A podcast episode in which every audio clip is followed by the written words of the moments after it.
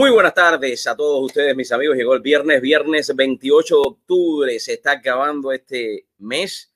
Lo que le queda son simplemente tres días para comenzar noviembre. Noviembre, mes de festividad también, con el Día de, eh, Acción de Gracias. Y también, por supuesto, ya después, cuando termine noviembre, tenemos el ah, mes de fiestas, el mes de diciembre, para celebrar sobre todas las cosas la venida del nacimiento del niño Jesús. Así que nada, gracias a todos por estar compartiendo con todos nosotros y simplemente recordarles que estamos en periodo de elecciones tempranas, o sea, usted puede votar en estos momentos en cualquier eh, lugar que esté disponible para usted hacerlo en estas dos semanas con anterioridad al día 8 de noviembre.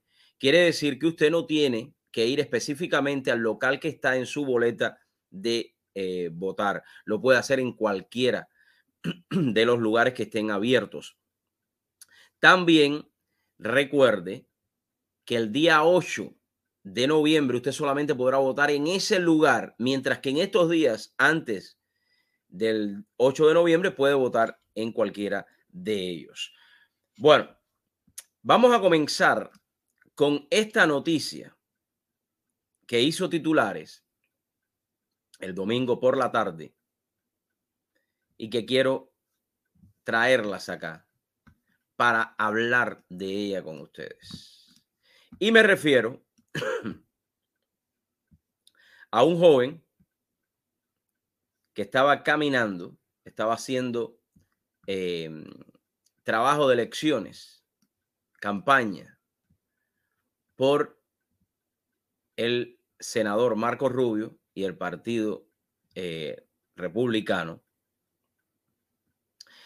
Y el muchacho fue sumamente golpeado. Tanto es el caso que le fracturaron la mandíbula y lo último que pude saber es que tenía fractura de cráneo. Quiero comenzar diciéndoles a todos ustedes que estoy en contra de la política completamente. Dicho eso, quiero dar mi criterio al respecto, porque creo que es sumamente importante. Es sumamente importante.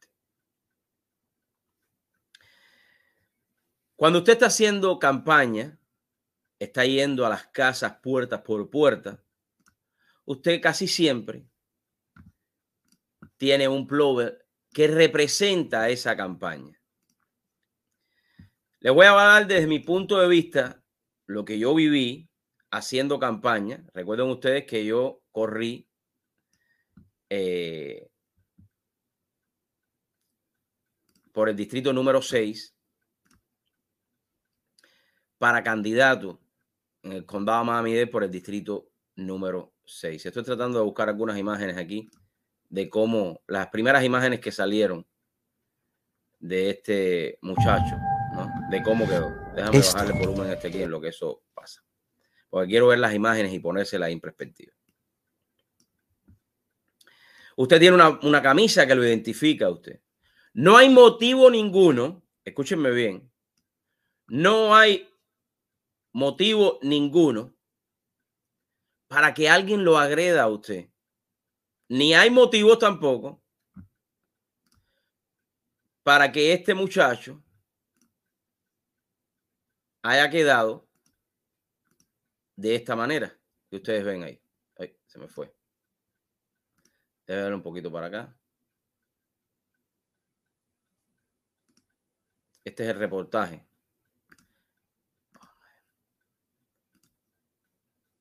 De esta manera. Ese es el alcalde haciendo unas declaraciones. No me, e, e, esto es lo que quería enseñarle. Ahí lo ven, ¿verdad? Ahí está el muchacho. Dicho esto, dicho esto, estamos viviendo en momentos difíciles en nuestra nación. Estamos viviendo momentos bien complicados. a raíz de todo lo que sucedió con este pobre muchacho, que todavía todo esto está en investigación, muchos periodistas del sur de la Florida salieron a cuestionar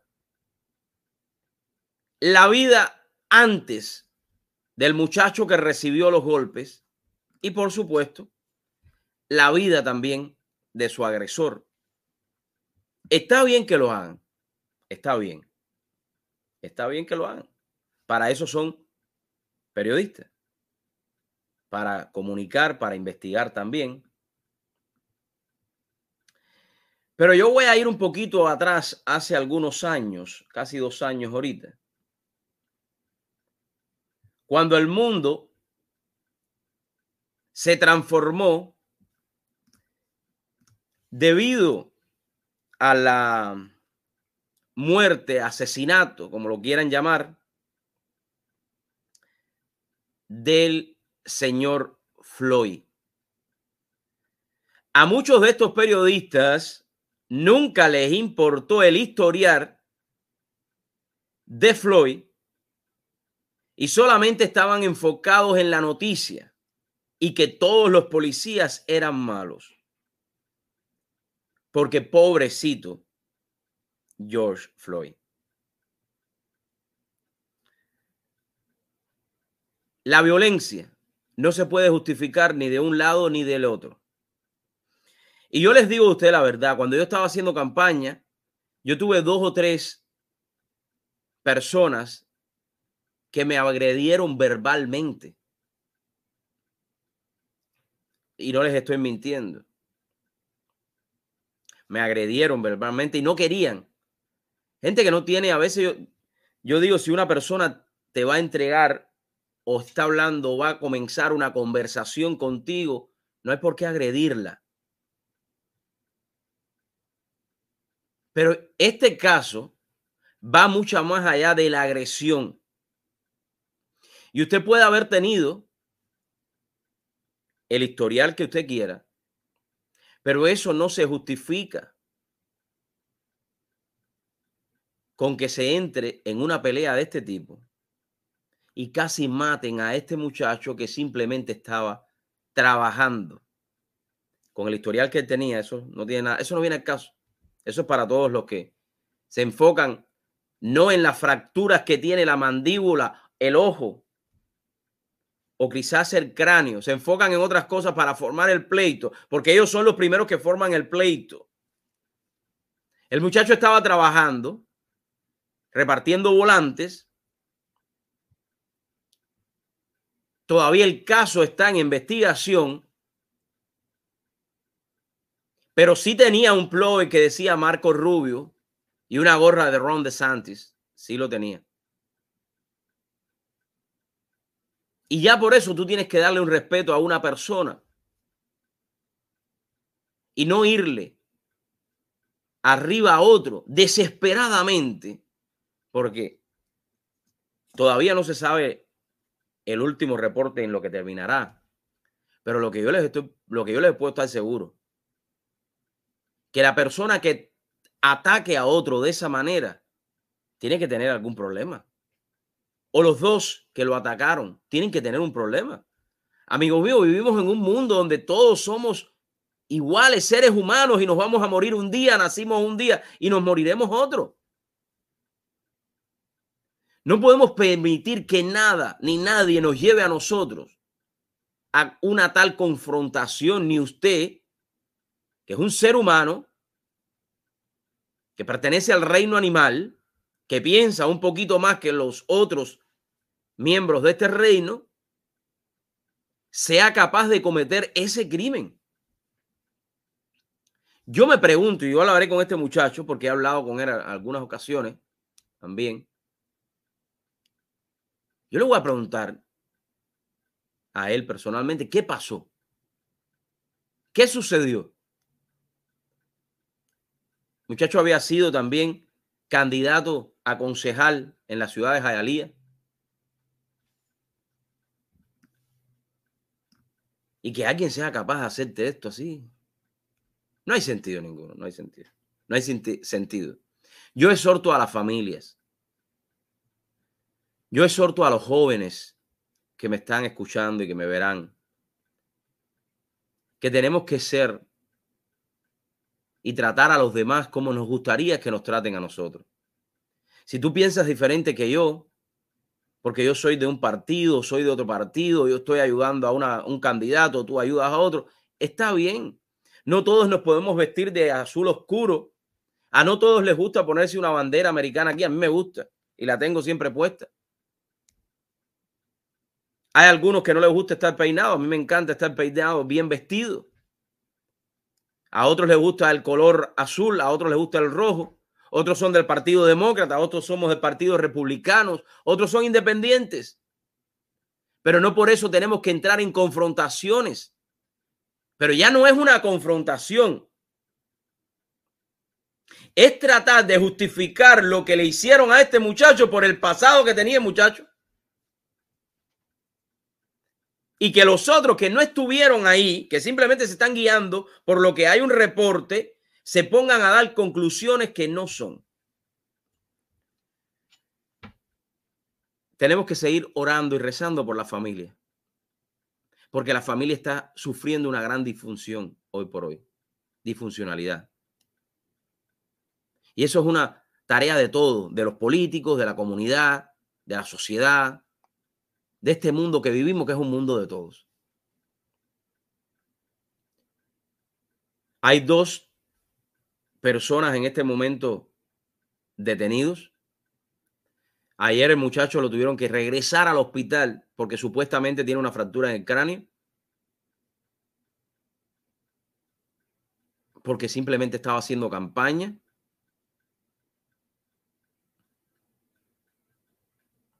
Y le entraron a golpes. A masacrarlo, a matarlo.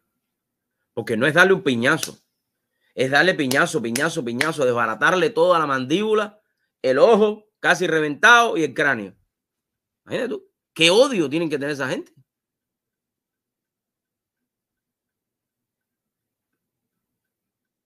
Y entonces todavía hay personas que me quieren buscar a mí el historiar y quién contrató al muchacho para que trabajara para la campaña. A ver, vamos a ser un poco más maduros. Eso lo podemos ver después. No vamos a echarle más leña al fuego. Vamos a tratar de ayudar a la sociedad, porque todos los que estamos frente a las cámaras y tenemos un poco de alcance, debemos enfocarnos en lo que pasó. Si cuando termine la investigación se sabe que es por problema político, ya llegará el momento de juzgar a todas estas personas. Yo he hecho campaña haré campaña y seguiré haciendo campaña por mi partido republicano, Darío Fernández, porque todos saben que soy republicano. Y no nunca me he escondido ni me esconderé porque vine a los Estados Unidos a vivir en libertad. Pero esto que sucedió con este muchacho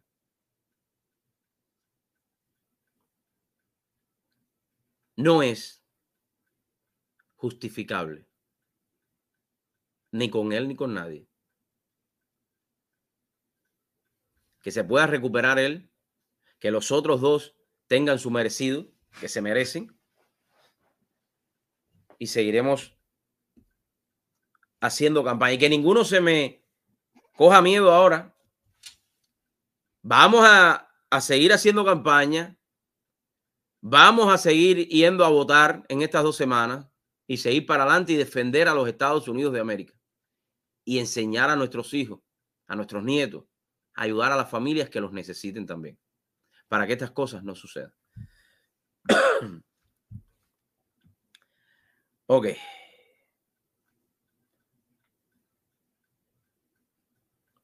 Vamos a este tema ahora. A ver, me voy para este. vamos a entrar en este tema. Vamos a entrar a este tema. Miren esto. Vamos para allá. Sentimos mucha satisfacción por recibirlos en Cuba, les expresó el presidente de la República, Miguel Díaz-Canel Bermúdez, a hombres y mujeres de negocios estadounidenses que han llegado a La Habana para participar en la conferencia empresarial Estados Unidos-Cuba, organizada por la Cámara de Comercio y el Grupo Focus Cuba. A todos, el jefe de Estado les agradeció su presencia en nuestro país, la cual calificó de muy significativa en medio de los momentos tan complejos que vivimos. En encuentros como este, en los que tenemos mucha fe, eh, también nos ayudan a ratificar un grupo de conceptos que hemos defendido. bueno, mi criterio al respecto, el criterio de Darío Fernández. Me da lástima, me da tristeza con los miles que están presos en las cárceles cubanas hoy. Y esto no es una retórica, no es una retórica. Me da lástima, me da tristeza con las madres que hoy no tienen sus hijos que comer en Cuba. Me da tristeza que empresarios norteamericanos vayan a hacerle el juego a la dictadura y sean capaces de darle la mano a un dictador asesino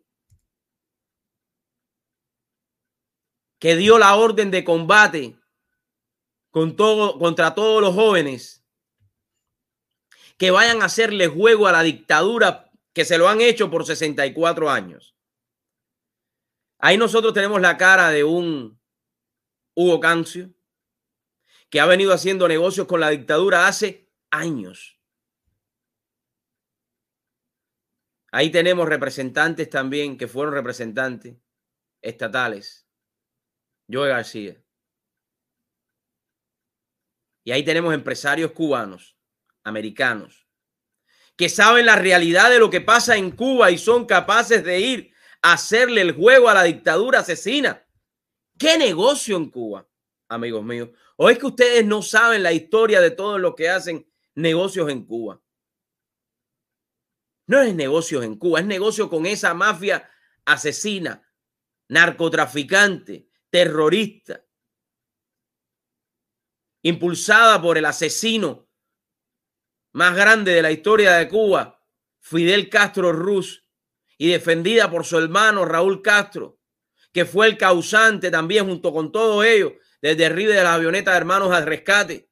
Debería darles vergüenza ir ahí. Es que no entiendo, no lo entiendo. Claro, sí lo entiendo, porque está el dinero por el medio.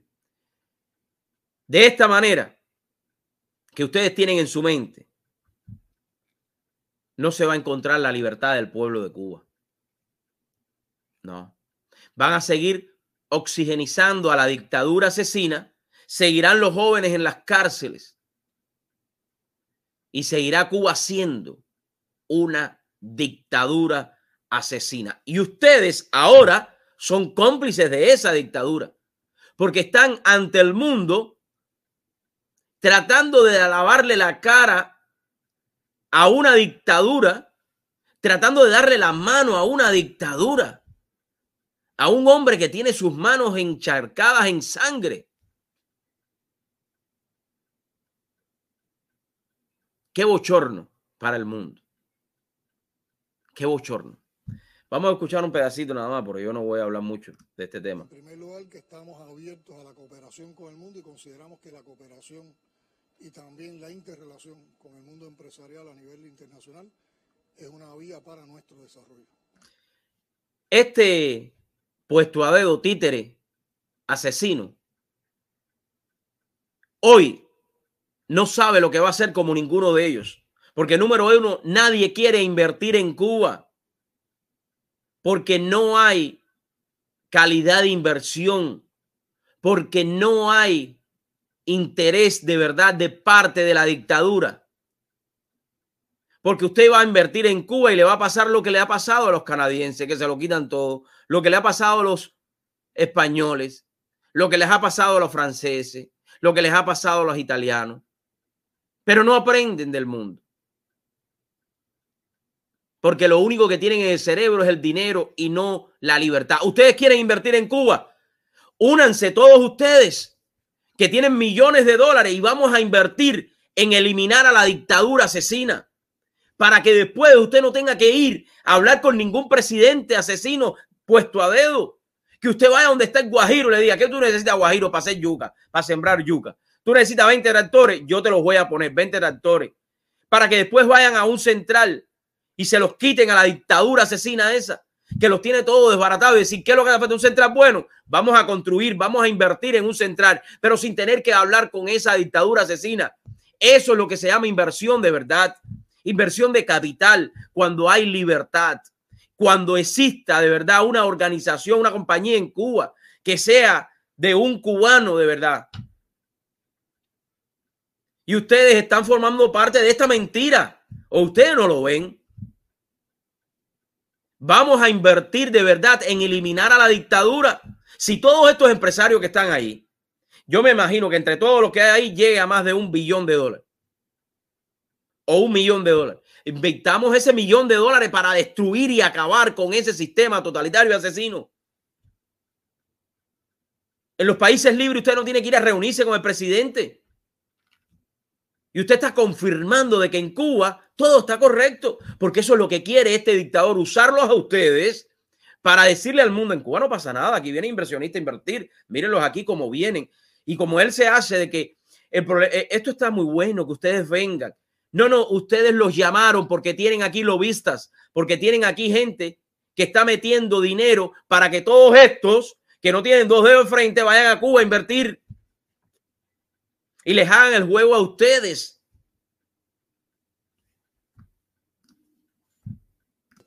Lo que pasa es que tiene que ser un diálogo con respeto, un diálogo donde no se Miren a Hugo Cancio, mírenlo ahí. ¿Usted sabe cómo se ha hecho Hugo Cancio millonario? Cubano que llegaste de Cuba hace un mes, contigo mismo. Que llegaste de Cuba hace un mes y ya estás comprando en Catapult no tienes ni trabajo y todavía estás usando los food stand, o el dinerito que te regalan, o el que te ganas por la izquierda, comprando en Catapult, ya Hugo Cancio está ganando cuenta tuya. Ese es uno de los que más ha impulsado el diálogo. El de hielo no. En Cuba nunca ha habido hielo ninguno. Si aquí se ha hecho negocio con Cuba todo el tiempo. todo el tiempo. Porque no le importa ni le ha importado a ninguna, a ninguna administración de verdad eliminar a la dictadura Castro comunista. Este es un ejemplo de eso. Este hombre se ha hecho millonario. Ahí lo tienen. Esto no es una mentira, esto no es una falacia, esto no lo estoy inventando yo. Busquen las estadísticas del comercio de Cuba con el resto del mundo y con los Estados Unidos.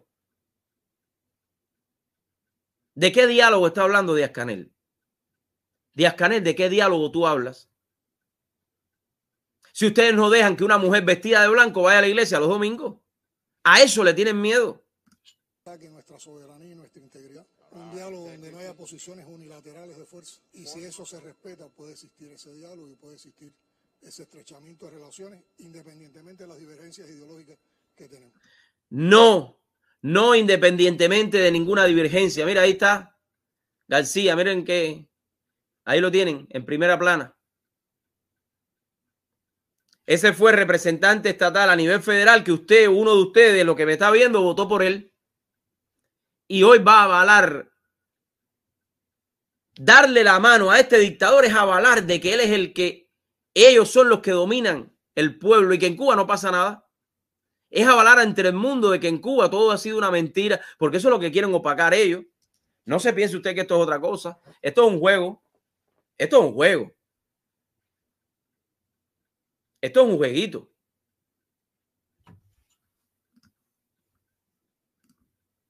Durante el encuentro, el mandatario cubano comentó a quienes apuestan por estrechar las relaciones comerciales mantenidas por el actual gobierno de Joe Biden.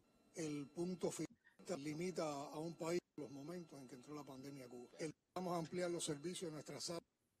Cuba ha tenido una pandemia por, 40, por 64 años.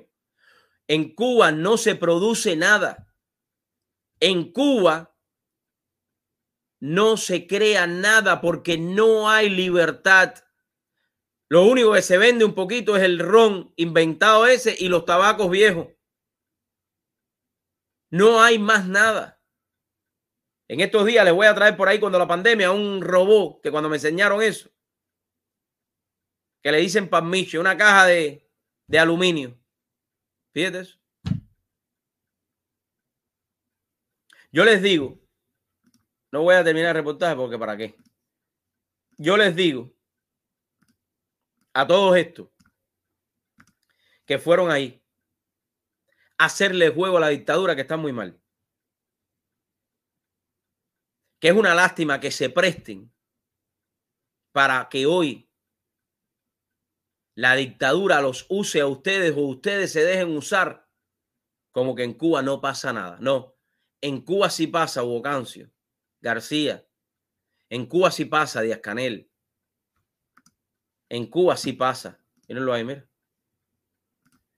En Cuba sí pasa. En Cuba hay mujeres presas hoy.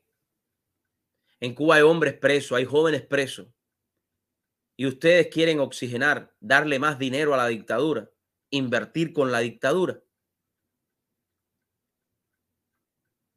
Que Dios se encargue de poner su mano sobre la cabeza y la mente de todos ustedes para que recapaciten. Y que todos aquellos que le han mentido mentiras a ustedes en la cabeza, y les voy a dejar ese, ese poquito de, de gracia, de que quizás no sabía, no, no.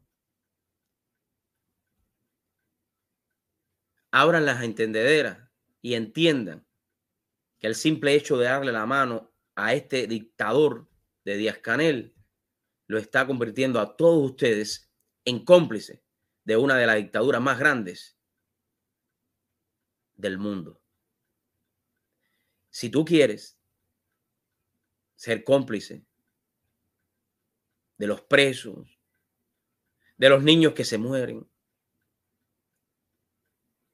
de las familias separadas por culpa de una ideología y un sistema asesino, está bien.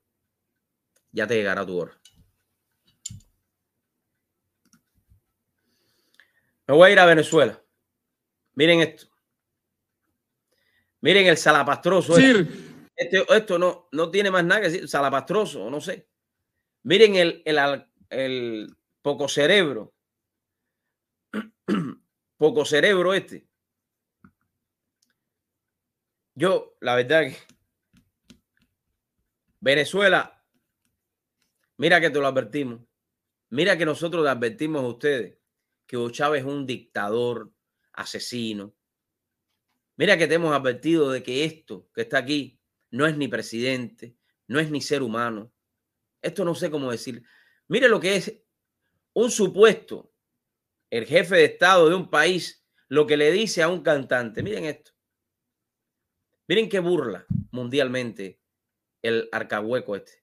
Nacho a decir, Nacho, que se parece a Drácula. Si es ridículo ese tipo, vale.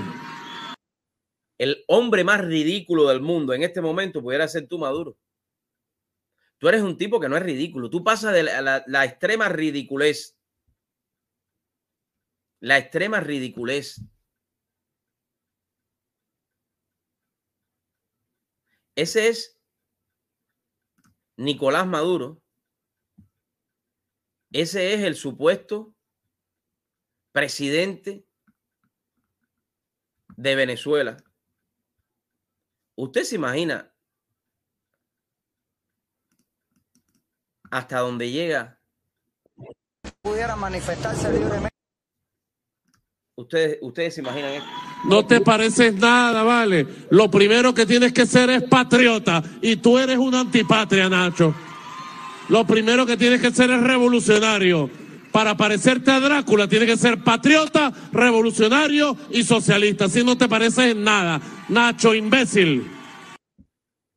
es que como, es como él se está diciendo lo que él es, un imbécil, un antipatriota, porque está destruido Venezuela entera. En Venezuela no hay ni petróleo.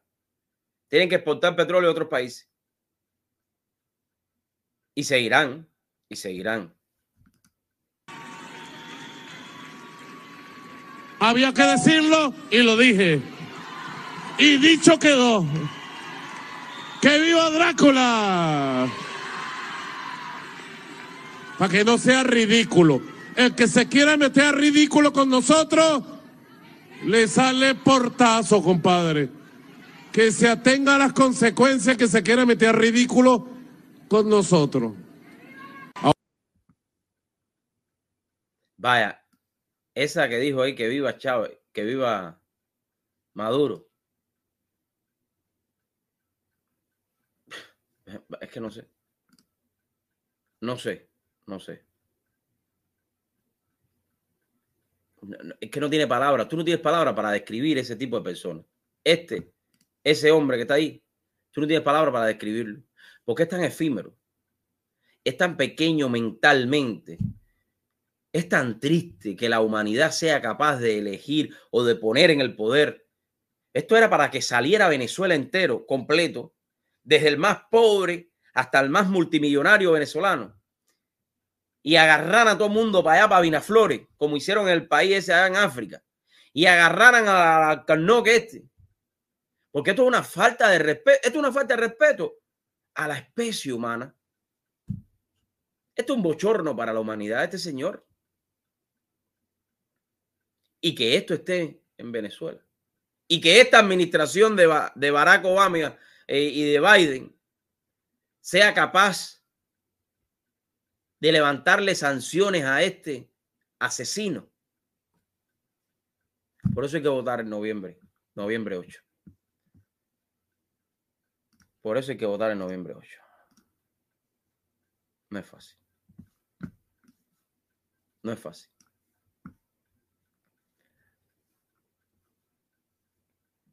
Ay, Dios mío. ¿Hasta cuándo? Bueno, una noticia del 25 de octubre, pero tiene, tiene mucho valor hoy. Se los voy a, vamos a hablar un poquito de esta noticia para que ustedes vean esto. Ay, Biden. Esto es como una telenovela. Estamos viviendo la película de Netflix más larga de la historia estadounidense, que comenzó hace dos años. hace dos años. El senador Marco Rubio ha demostrado con hechos que es un ejemplo a seguir en el Senado como una persona que ha apoyado a Venezuela firmemente y que la ha apoyado de la, de la mejor manera que ha podido, que es haciendo legislación. Una de las razones principales por la que apoyo al senador Marco Rubio en esta reelección es porque no solamente conoce las problemáticas de la Florida, pero también conoce las problemáticas de Latinoamérica. En realidad, su compromiso ha quedado sentado y todo su esfuerzo en todas las acciones que él ha venido tomando, no solo en este momento, que es un momento muy importante para este país y para Venezuela, sino desde el principio. Marco Rubio es el candidato ideal para la Florida.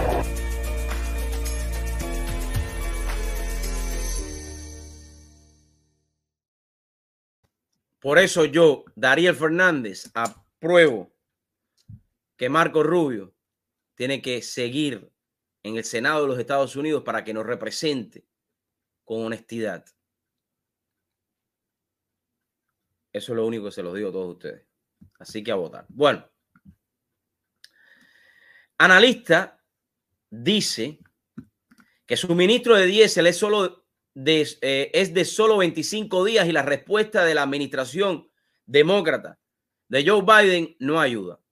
Estados Unidos tiene solo 25 días de suministro de diésel, el más bajo desde el 2008, según datos recientes de la Administración de Información de Energía. Esto es inferior a los 34,2 días de reserva de hace un mes. Y este hombre sigue, yo, no sé.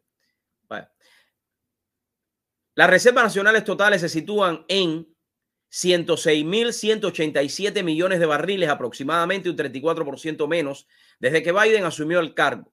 Los números de la EIA confirman que la demanda disminuyó la semana pasada llegando a 4.072 millones de barriles, pero el consumo sigue aumentando casi un 20% en comparación con el mes anterior. La Casa Blanca anunció la semana pasada que el presidente demócrata Joe Biden está preparado para liberar más petróleo crudo de la reserva estratégica de, petróleo nacional buscando estabilizar los precios de gasolina y el diésel antes de las elecciones intermedias de noviembre. Esto se suma a la iniciativa de seis meses de la administración para liberar 180 millones de barriles que comenzó a principios de este año. Sin embargo, esto no está ayudando a los eh, diferenciales del crack del diésel, que se dispararon una vez más. Los suministros de diésel para calefacción y destilación son escasos en todo el mundo y mientras la agitación económica sigue manteniendo el petróleo bloqueado en un rango de cotización, quizás sea cuestión de tiempo que los precios del petróleo griten al alza. Escribió Philip Flynn, analista de energía y autor de la Energía Energy Report. En el noreste de Estados Unidos, una gran parte del país generalmente quema más combustible para calefacción que cualquier otra parte del país. Las reservas se encuentran en sus niveles más bajos desde 1992. El director de Consejo Económico Nacional, Brian Beers, le dijo recientemente a Bloomberg TV que la administración de Biden podría aprovechar las reservas de diésel de energía del noreste si los inventarios no aumentan lo suficiente rápido. La Casa Blanca también ha dejado la puerta abierta a una provisión de exportación de gasolina, diésel y otros productos refinados de petróleo, pero la propuesta ha recibido críticas de los líderes de la industria del petróleo y gas. Prohibir o limitar la exportación de eh, productos refinados probablemente disminuiría los niveles de inventario, reduciría la capacidad de refinación nacional, presionaría a la alza los precios de combustible del consumidor y alienaría a los aliados de Estados Unidos. Durante una época de guerra, escribió Mike Sombers, presidente del American Petroleum Institute, en una carta a la Secretaría de Energía, la secretaria de Energía, Jennifer Garfman. Mientras tanto, podría haber algo de alivio, ya que está previsto que dos barcos de transportan unas 90 toneladas de diésel y combustible para aviones lleguen a Nueva York desde la desde de haber sido desviado de sus destinos europeos originales. Además, la refinería Trident de Delta Airline en Pensilvania está lista para regresar del mantenimiento estacional, lo que ayudaría a expandir la producción regional de diésel. Desde 2020, Estados Unidos ha perdido alrededor de un millón de barriles por día en capacidad de refinación operativa. Durante la última década, el número de refinerías se ha desplomado a 129 en el noreste solo quedan siete refinerías. En general, se trata de un hecho preocupante para el sector de transporte por carretera, ya que el diésel es el segundo costo más elevado para las empresas de transporte. Por detrás de la mano de la obra, la American Trucking Association informa de una escasez de 80 mil conductores y el aumento de los precios del diésel afecta la cuenta de resultados de las empresas, por lo que podría ser un momento preocupante de cara a uno de los periodos de mayor actividad del año. Biden, demócrata, no sabe dónde está parado, ni él ni la secretaria de Energía, Jennifer, el otro día le preguntaron, secretaria, ¿cuántos barriles de petróleo se consumen diariamente en los Estados Unidos? No, no, no sé eso, no lo sé. Ellos prefieren exportar, eh, o sea, importar, comprarle petróleo, gasolina a nuestros enemigos, limitando la producción de petróleo en tierra americana, que producirlo nosotros mismos.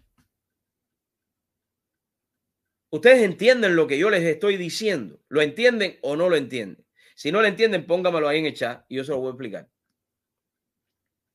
Imagínense que usted en su casa, usted en su casa, pudiera fabricar lápices y usted tiene ya la factoría creada en su casa, tiene los trabajadores y usted empieza a fabricar lápiz. Usted tiene lápiz, pero un buen día venga el gobierno con el cerebro enfermo de esta administración y le dice, usted no puede producir más lápiz. Es más, te voy a dejar producir 10 lápices al año. usted dice, pero ¿cómo, presidente? Sí, sí, eso es lo que hay que hacer, porque nosotros vamos a empezar a comprar lápices en el exterior. ¿Qué usted tiene que hacer? Bueno, de no producir nada a producir algo, tengo que producir esto.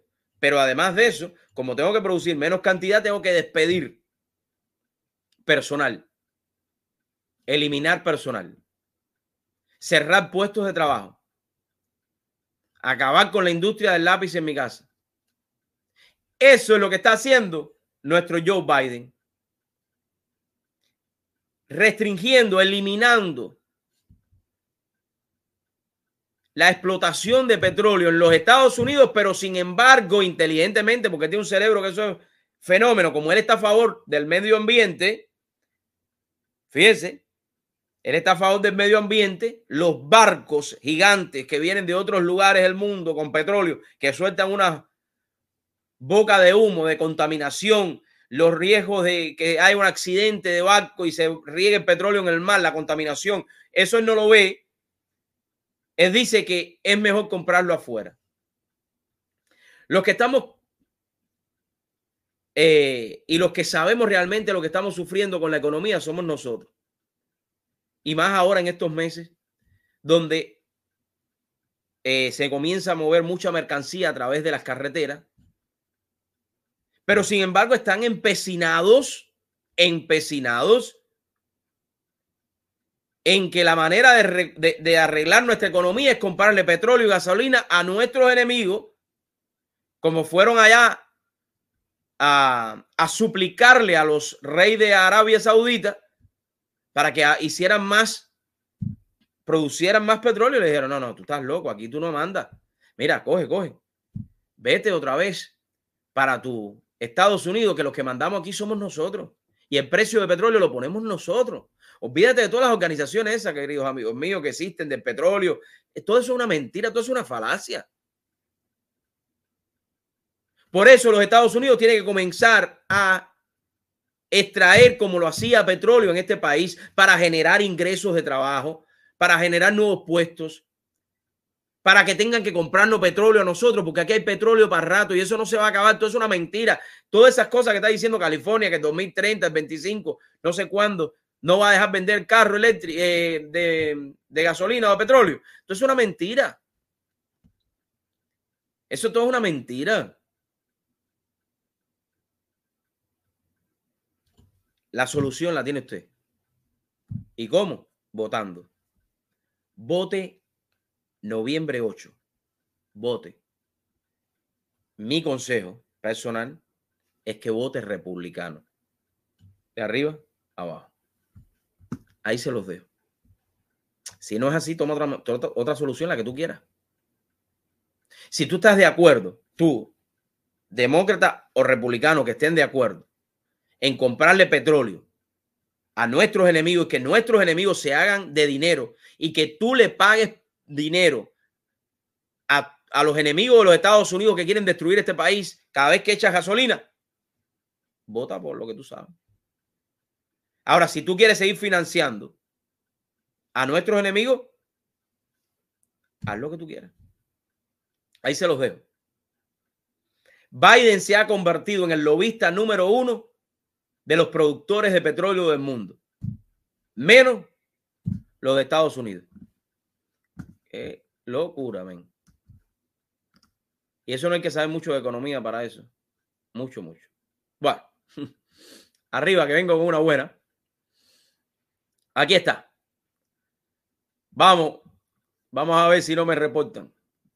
Dice, informe, informe, hay prueba sustancial de que el COVID-19 es resultado de incidente en laboratorio de Wuhan.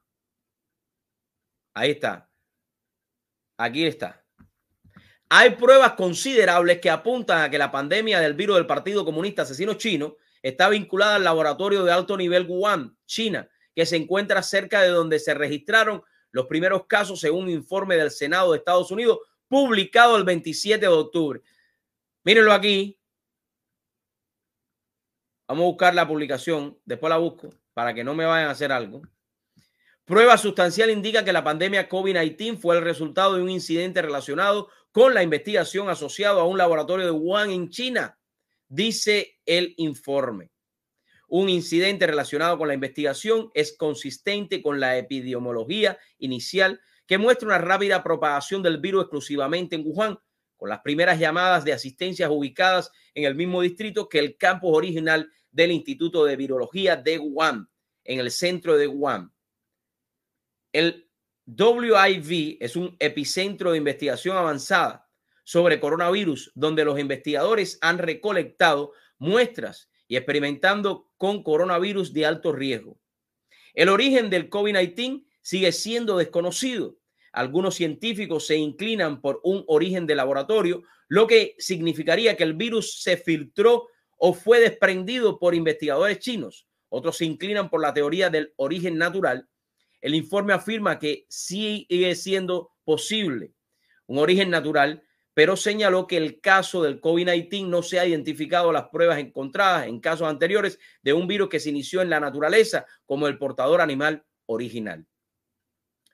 Tales lagunas incluyen la falta de identificación de reservorio del portador original, la falta de identificación de una especie de portador intermedio, candidata y la falta de evidencia serológica o epidemiológica que muestre la transmisión de animales a humanos entre otros descritos en este informe, afirma el informe, como resultado de algunas lagunas probatorias, es difícil tratar la teoría del contagio zoonótico natural como el presunto origen de la pandemia del virus del Partido Comunista China. El documento de 35 páginas que se lo muestro aquí para que no me bloqueen. Aquí está. Aquí lo tenemos. Mírenlo ahí. Se los puedo poner después para que todos lo vean. Lo voy a bajar. Ahora mismo lo estoy bajando. Para que todos lo puedan ver. Y se los voy a poner ahí en una página. Para que lo vean. Ahí ya lo bajé y lo voy a subir después. El documento de 35 páginas fue elaborado por personal de la minoría en el Comité de, de Salud del Senado bajo la dirección del senador Rick Bourne y el miembro del mayor rango del comité se describió como un informe provisional. El personal dedicó 15 meses estudiando detenidamente cientos de estudios científicos, entrevistando a docenas de expertos en la materia y analizando informes y estudios anteriores sobre los posibles orígenes. Creo que este informe proporciona una contribución significativa al conjunto de pruebas existentes y ayuda a establecer parámetros sobre cómo deben revisarse los futuros análisis, dijo. La falta de transparencia del Partido Comunista Asesino Chino impide llegar a una conclusión más definitiva, dijo. Burry, la senadora Patty Murray, Murray, presidenta del comité, anunciaron en junio de 2021 un esfuerzo bipartidista que incluiría revisar información de agencias federales y expertos relevantes sobre los orígenes del virus que causa el virus del Partido Comunista Chino y sobre cómo ejercer la capacidad de la nación para evaluar la seguridad y la protección de los laboratorios de bioseguridad. Se dice que ni Muray ni su personal han participado en el informe provisional. El portavoz de Muray no respondió de inmediato a una solicitud de comentarios. El informe se produjo después de que un estudio reciente concluyera que las probabilidades del original natural del COVID-19 eran inferiores al eh, entre 1 entre 100 millones tras analizar aspectos cualitativos como las características del virus. Hay pruebas sustancial de que el virus del Partido Comunista Asesino Chino, famoso COVID-19, es resultado de un incidente en laboratorio de Wuhan. Bueno, así están las cosas, amigos míos. Así están las cosas. Así están. así están. Continuamos entonces. Vamos a seguir. ¿Qué tenemos por aquí? Vamos a continuar. Ok. Vamos a ir aquí a una algo que tengo por aquí de. Vamos a escuchar esto aquí. repudiado. Ok. No hace falta un... Hay un programita que es financiado por la dictadura Castro comunista, que se dedica a hablar y a justificar todo lo que hace la dictadura, a criticar y a enjuiciar a los que de alguna manera denunciamos ante el mundo lo que la dictadura ha hecho por 64 años, ese genocidio que ha hecho en Cuba, esa destrucción total. Voy a enfocarme en un programa que hicieron hablando de algunos influencers, amigos míos aquí del sur de la Florida. Y quiero dar mi opinión. Opinión que también quiero decir que la compañía Twitter y Facebook han tomado medidas contra estas cuentas de social media de estos mentirosos manipuladores y han bloqueado. El programa se llama Confilo. Vamos a escuchar la primera parte y después vamos al final, que es donde me quiero eh, enfocar. Una máquina del tiempo para saber lo que sería Cuba si la revolución llegara a morir. No, papo, no. No, no, no. No, no. Una máquina del tiempo no. Habría que tener una máquina del tiempo para viajar antes del 1959 y ver lo que era Cuba. Y allá en el 1959 coger una máquina del tiempo y venir a lo que es Cuba hoy. Destrucción total y no se las voy a poner porque ahí están. Busquen Cuba. Cuba de verdad, para que ustedes vean. ¿De qué máquina del tiempo tú hablas? Si lo que Cuba ha vivido en estos 64 años es una máquina de moler carne, destruida completamente. ¿De qué, de qué máquina del tiempo tú hablas? Tenemos un espejo muy cercano de tiempo y espacio. De nuestra entrañable contrarrevolución nos habla una vez más Gabriela Fernández en La Mira. Una de las mejores cosas que nos ha legado la revolución es ser la antítesis de lo peorcito de la fauna miamente. Se necesita muchísima ética para ser repudiado, temido y odiado por quienes no la tienen. Para aquellos que se venden como la panacea. ¿De qué ética está hablando la señorita esta? ¿De qué ética? ¿De qué ética está hablando esta señorita? ¿De qué ética? ¿De qué ética está hablando esta señorita? ¿Qué, ética? ¿Qué, es lo que está hablando, yo? si la dictadura no tiene ni el más mínimo decoro de ética? ¿De qué ética? Ella no sabe ni lo que quiere decir ética. Cuando a duras penas representan el brazo tullido del imperio. O sea, hacen lo mismo, pero le sale peor. Hablar de que la chamaca del chamaco. Bueno, esto, déjame pasar un poquito de Eliezer. Ellos están hablando de Eliezer y están hablando de Ultra Y lo único que estos influencers están haciendo es denunciando a la dictadura Castro comunista, diciendo la verdad de lo que está sucediendo en Cuba. Cada día. Conozco a los dos. Podrán tener discrepancia, a veces pensar diferente, pero los une una sola cosa. Es destruir a la dictadura comunista. Es destruir el socialismo donde quiera que esté el comunismo, donde quiera que esté. Destruir la ideología de la manutención que ustedes han querido imponer los comunistas y ellos están haciendo una excelente labor. Ya la dan un poquito más para adelante. Vamos a ver. Creto es un defensor imprudente. Financiar sabotaje. Los que se ponen metas más realistas a veces las consiguen. Que si bien no hacen mucho, Qué maravilla. Bueno, aquí hablan de Alex, por supuesto. Decir,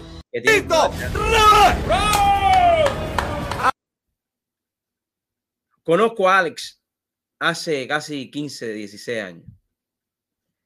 Es una excelente persona. Tiene una manera de trabajar diferente a todos. Es el que ha movido muchísimos para que el mundo ponga sus ojos sobre lo que está sucediendo en Cuba utilizando a las redes sociales, utilizando las nuevas tecnologías. Ha hecho que cubanos que no pensaban en la verdadera libertad del pueblo de Cuba cambien de idea. Ha hecho que cubanos que pensaban nada más en el pan con lechón y en el pan con, con huevo cambien la idea. Sí lo ha hecho con su trabajo diario, con todo el equipo que tiene, que son excelentes personas. Y lo han hecho. Y lo ha hecho. Y lo seguirá haciendo porque esa es su convicción. Y ustedes les duele a los comunistas asesinos porque cada vez que él te saca prueba. Y cuando ha sacado un artista aquí, él y todos los influencers que lo han hecho, que quieren vivir en la dualidad de que soy artista y no hablo de política, cuando sabemos todo que todos somos políticos. Lo ha hecho y eso es lo que les duele a ustedes.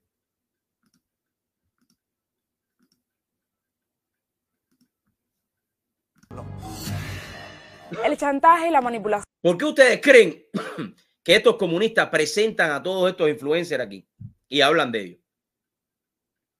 ¿Por qué? ¿Por qué ustedes creen que en la televisión nacional sacan a todos estos influencers? Porque están haciendo una labor que les está dando donde les duele. Les está dando. Les está dando. Acepta lo que están perdidos. Entonces ponen estos muchachos que no tienen dos dedos frente a hablar de lo que no saben. Las amenazas abiertas o sutiles son herramientas imprescindibles para la contrarrevolución. Hasta en el Senado se usan esas tácticas para entrometerse deliberadamente en las políticas internas. Mira, los que han amenazado al pueblo de Cuba son los comunistas por 64 años. Los que tienen encarcelados son ustedes, los comunistas. Los que dan órdenes de combate es el Díaz Canel puesto a dedo. Los que no quieren que el cubano tenga éxito y esté cocinando en el 2022 con leña y con palo son ustedes. ¿De qué políticas ustedes hablan? ¿De qué políticas ustedes hablan eh, con filo? De la nación soberana que les dé a ellos su soberana gana, como sucedió recientemente con Colombia. Esta revolución... Colombia. ¿Qué tú sabes de Colombia? ¿Tú sabías que Petro es un ex guerrillero? ¿Tú sabías que Petro es un ex narcotraficante? ¿Tú lo sabías o tú no lo sabías? ¿Tú sabías que Petro fue a Cuba a firmar un supuesto eh, plan de, de paz, tratado de paz, influenciado por la dictadura asesina que en su mismo país no tiene paz? Tú no lo sabías. Si no lo sabes, sépalo.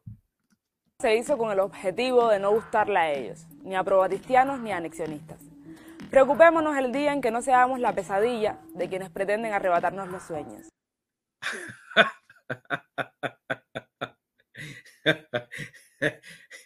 No, no, no. Yo te digo a ti que hay que reírse. Por ahora.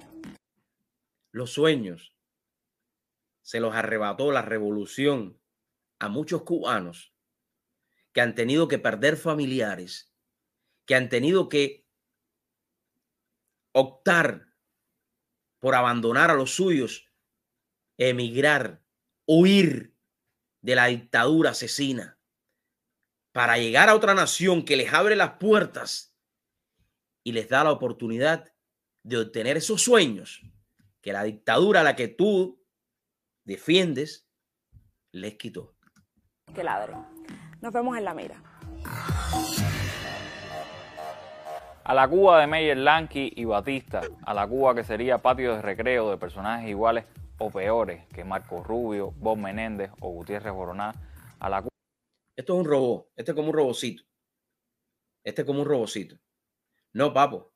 A la Cuba de la finca de Díaz Canel, a la Cuba de la finca del asesino Fidel Castro que está en una piedra, a la Cuba de la finca de Raúl Castro Ruz, a la Cuba del reportaje que te voy a poner ahora, que mientras los pinareños no tienen casa y en Cuba entera no hay casa, ellos reparan villas con el dinero que les han regalado, pidiendo, limosneando con Rodríguez. Esa Cuba es la de hoy. Esa es la Cuba que tú tienes ahí hoy. Cuba donde se coronarían seres abyectos como los que vomitan odio en YouTube y Facebook. A esa Cuba no vamos a regresar. Hoy en Cuba tú estás vomitando odio. Tú vomitas odio. Igual que el otro de la televisión cubana. Porque dicen mentiras.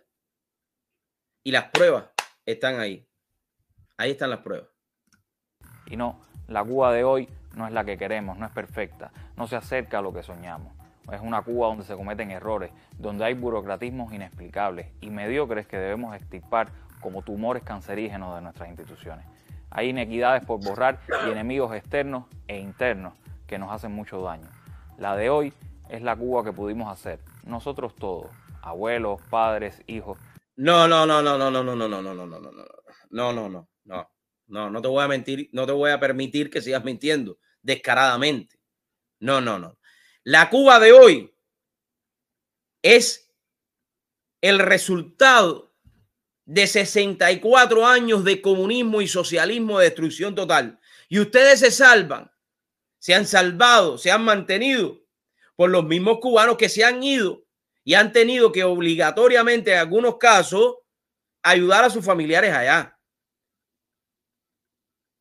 Pero la, la Cuba destruida de hoy, de la señora que yo puse hoy en la mañana, de la denuncia que vamos a hacer después. No. Eso no es la que tú has construido, la que ustedes han destruido. En medio de muchas agresiones. Pero no es todavía la que merecemos. La Cuba de hoy tiene que ser mejor. Es como, hay que tengo que tomarme un agua. Mucho mejor. Pero no serán la restauración capitalista ni la pleitesía a los señores del norte metálico y desarmado las llaves de esa mejoría. La clave de hoy es la respuesta que dimos ayer. Más revolución, más socialismo. Para atrás ni para coger impulso. De verdad. Esto, yo nunca había visto completo un programa de esto. De verdad que esto es un programa con filo. Manipuladores, hasta más no poder. Mentirosos, ¿Quiénes son? Son ustedes, no son los influencers. No son los que cada día denuncian las atrocidades que ustedes han cometido. Yo no quiero para Cuba la Cuba de hoy, ni la de ayer. Quiero la Cuba de hace 65 años atrás. Esa Cuba donde el cubano vivía con libertad. Pero esa Cuba va a regresar. Donde el cubano va a poder crear, va a poder tener de verdad, sin depender de unos dictadores a los cuales tú, que son tus amos, representa. ¿Sabe usted que muchas veces los dolores de las piernas, incluyendo hinchazón, calambres, picazón, ardor, pueden ser a consecuencia de una insuficiencia de las venas. Y le explico que aparte de la insuficiencia venosa, puede tener usted una compresión de las venas profundas de la pelvis. Muchas veces hay pacientes que han tenido cirugías abdominales y a lo largo del tiempo después de la cirugía, esa cicatriz comprime las venas ilíacas. Cuando yo hablo de las venas ilíacas, me refiero a las venas que desemboca toda la sangre de la pierna y sube en la, en la parte pélvica del cuerpo y sube hacia el corazón. Estas venas son como telitas y se comprimen por cualquier tipo de presión, un aumento en gordura, un, cualquier tipo de cirugía, sea cesárea, cirugías de apéndice, cirugías de eh, cuando le han removido la vesícula, cualquier tipo de cirugía de hernia inguinal, cualquier tipo de cirugía de reemplazo de las caderas o cualquier tipo de cirugía abdominal a lo largo de 5, 6, 7, 8 años nos demuestra que en realidad comprimen estas venas. ¿Cuál es la manifestación de estas compresiones? Hinchazón, dolor, calambre, hormigueo, específicamente cuando están sentados por un tiempo prolongado todo esto es a consecuencia de la insuficiencia venosa y más allá insuficiencia venosa profunda de las venas pélvicas. Los invito, si en algún momento tienen estos síntomas, a contactarnos aquí a Vascardio Heart and Vascular Institute para poder corregirle su problema. En realidad tenemos muchos pacientes que han padecido este, este fenómeno y le hemos curado estos malestares. Muchas gracias.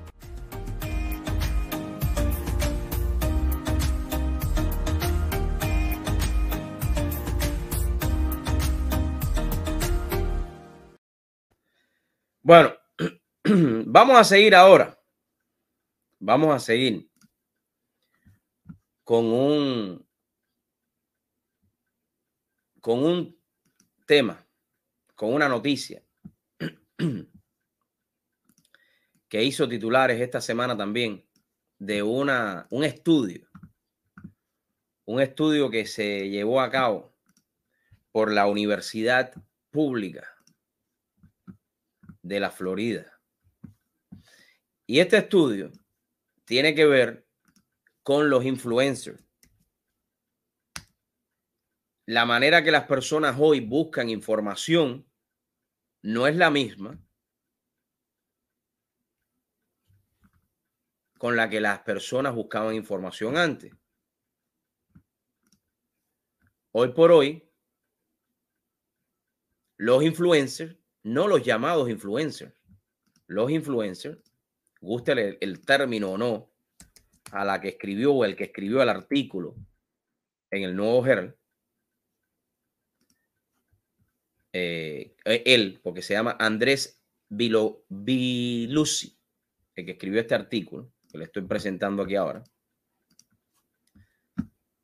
Y el artículo empieza así: redes sociales e influencers con la principal, son la principal fuente de noticias sobre Cuba para los cubanos americanos según encuesta de Facebook.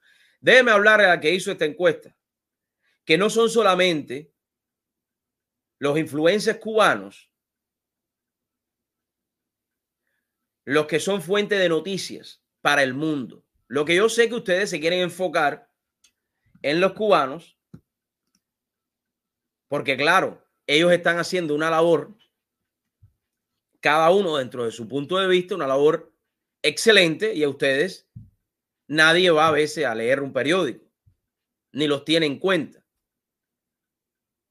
Porque nadie se va a echar un noticiero de televisión de media hora cuando 16 minutos del noticiero son de tiros, de choque, de quemazón, de robo.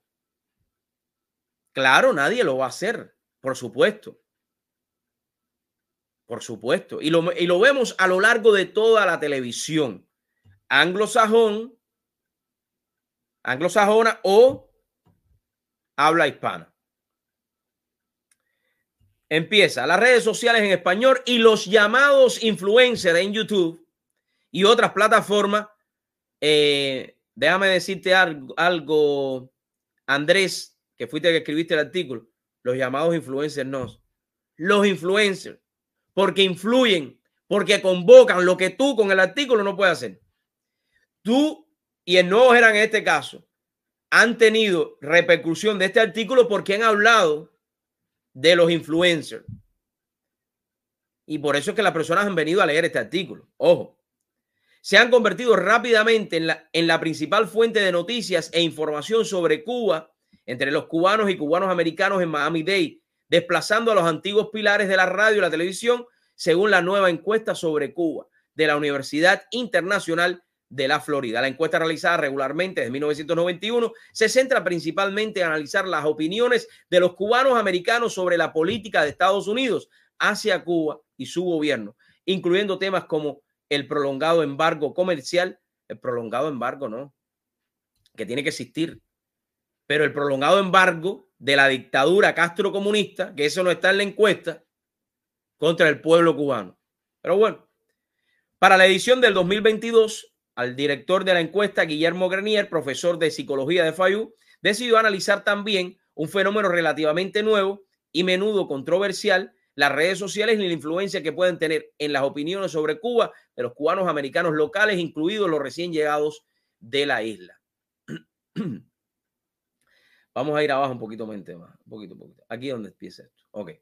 La encuesta reveló que el influencer al que la mayoría de los cubanos americanos dice recurrir es por mucho el controversial youtuber Alex Otaola, presentadora Alex Otaola, cuyo canal Cubanos por el Mundo cuenta con dos, 251 mil suscriptores. Si la gente van ahí, es porque pone prueba.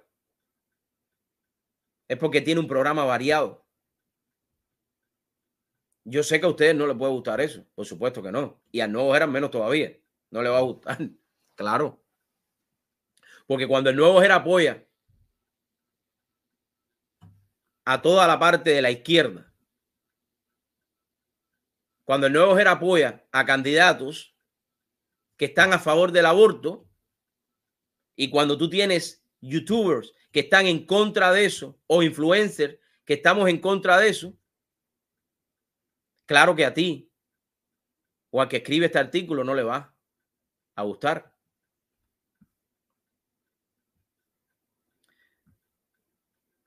La encuesta pidió a los encuestados que nombraran a las figuras de las redes sociales que siguen, pero no sugirió nombres. Además de Otaola, quien fue nombrado por el 40% de los encuestados, otros influencers que obtuvieron cifras significativas fueron, en orden aproximadamente de, popularidad, el dúo de podcasting, los Peachy Boys. Los Peachy Boys han hecho una labor excelente y llevan haciendo una labor casi ahorita 20 años, desde que comenzaron, usando lo que saben hacer para dar información y también eh, poner la parte cómica. Lo hacen. Ultra, ahorita hablé de Ultra. Ultra también está haciendo una labor excelente con su manera de ser. Si te gusta Ultra, ves a Ultra. Si no te gusta Ultra, ves a Pichi Boy. Si no ves a Otaola, escoge. Y al youtuber Eliezer, Eliezer Ávila y otros cinco. Casi uno de cada cinco encuestados afirma que los personajes de las redes sociales no son personajes. No son personajes. No, e, es una manera déspota de tú decirle personajes así a la gente. No, son personas, no personajes. Porque voy a decir que el personaje que escribió el artículo, ¿no? De redes sociales influyen en sus opiniones políticas según los resultados de la encuesta. Esa promoción aumenta entre los encuestados más jóvenes y entre los cubanos que llegaron a Miami en las últimas oleadas migratorias desde la isla, entre los que tienen entre 18 y 39 años, por ejemplo, casi 30% dice estar muy o algo influenciado por las celebridades de las redes sociales. Casi una cuarta parte de los cubanos que se establecieron en Miami en 2015 también dice que son influenciados en algún grado por los influencers. Estas cifras subrayan el hecho de que la mayoría de los influencers populares entre los cubanos americanos se iniciaron y empezaron a traer a sus audiencias cuando aún estaba en Cuba, ya que el gobierno puso a disposición de los cubanos Internet. El gobierno no, la dictadura asesina tuvo que poner Internet, porque si no hubo cancio no podía vender por la Internet, ni los que estaban allá podían comprar tampoco. Libremente estableció Wi-Fi gratuito en un parque en público. Definitivamente, el que hace la encuesta gana popularidad producto del nuevo Herald que hace reseña a esta encuesta y tienen que, aunque les duela, dar a conocer la influencia de los que hablan diariamente y tienen su propio programa de televisión y no dependen, sí, porque un programa de televisión, no dependen de ningún medio como el Nuevo Herald, que ustedes saben la línea que tiene, ni como los otros medios de comunicación aquí en el sur de la Florida. Las redes sociales ha hecho que usted con un poco de conocimiento, coja noticias, busque información y pueda preparar un programa. Y el mundo entero te va a ver sin tener que pagarle a nadie, sin tener que pagar una membresía en Nuevo Herald, sin tener que pagar Concas o otro sistema de distribución. Y tu mensaje le llega a millones de personas. Yo, personalmente, Dariel Fernández, Felicito no solamente a estos influencers que mencionaron, a Alex, a los Pichi Boy, a Lecer, a Ultra, a Chucho del Chucho, a todos los que día a día denuncian a la dictadura y también se involucran en los problemas que suceden en los Estados Unidos. Porque todos tenemos que involucrarnos en la política. Y aunque no les guste a la media tradicional, que cuando la gente va a votar tiene que contar con nosotros, aunque no les guste, eso es lo que está sucediendo. Por eso yo le digo a cada uno de ustedes que se informe, que no se deje llevar por las corrientes de la izquierda en este país, que quieren nada más y nada menos que destruir esta gran nación. Hoy ellos reconocen que los influencers cubanos tienen influencia sobre el cubano. Claro que lo van a tener. O son los únicos que dicen la verdad como es. Yo siempre le digo a ustedes, Y les pongo este ejemplo, y con esto voy terminando. El Palmetto tiene cientos y cientos de carros diariamente. El Palmetto tiene cientos y cientos de automóviles que pasan por ahí diariamente. Sin embargo, tienen dos, tres, cuatro accidentes. Escuchen el tono de la noticia y para que vean cómo los algunos de los medios tradicionales tratan de manipular la noticia. El palmeto completamente cerrado. Un aparatoso accidente ha hecho que el palmeto se mantenga cerrado por ya más de dos horas. Un señor que iba a una velocidad a, a decir. después de ocho horas de un tráfico muy elevado en el Palmetto, aproximadamente sobre las 4 de la tarde se provocó un simple accidente. Le pedimos a todos que estén atentos para que puedan transitar o transiten con cuidado. Ven psicológicamente. Yo les digo a todos los influencers, a todos los que tienen programas de televisión, hoy a través de las redes sociales, que sigan denunciando al comunismo y al socialismo donde quiera que estén, que sigan haciendo contenido y que se sigan beneficiando, que es sumamente importante. Porque eso, o de esa manera, es cómo vamos a poder ayudar a una verdadera libertad al pueblo de Cuba y a evitar que el socialismo y el comunismo siga invadiendo a los Estados Unidos. Porque el mejor ejemplo de que el comunismo no funciona, somos nosotros mismos. Nos vemos mañana en otro. No, mañana no, nos vemos el lunes en otro programa de True Show con su amigo Darío Fernández. Vaya a votar.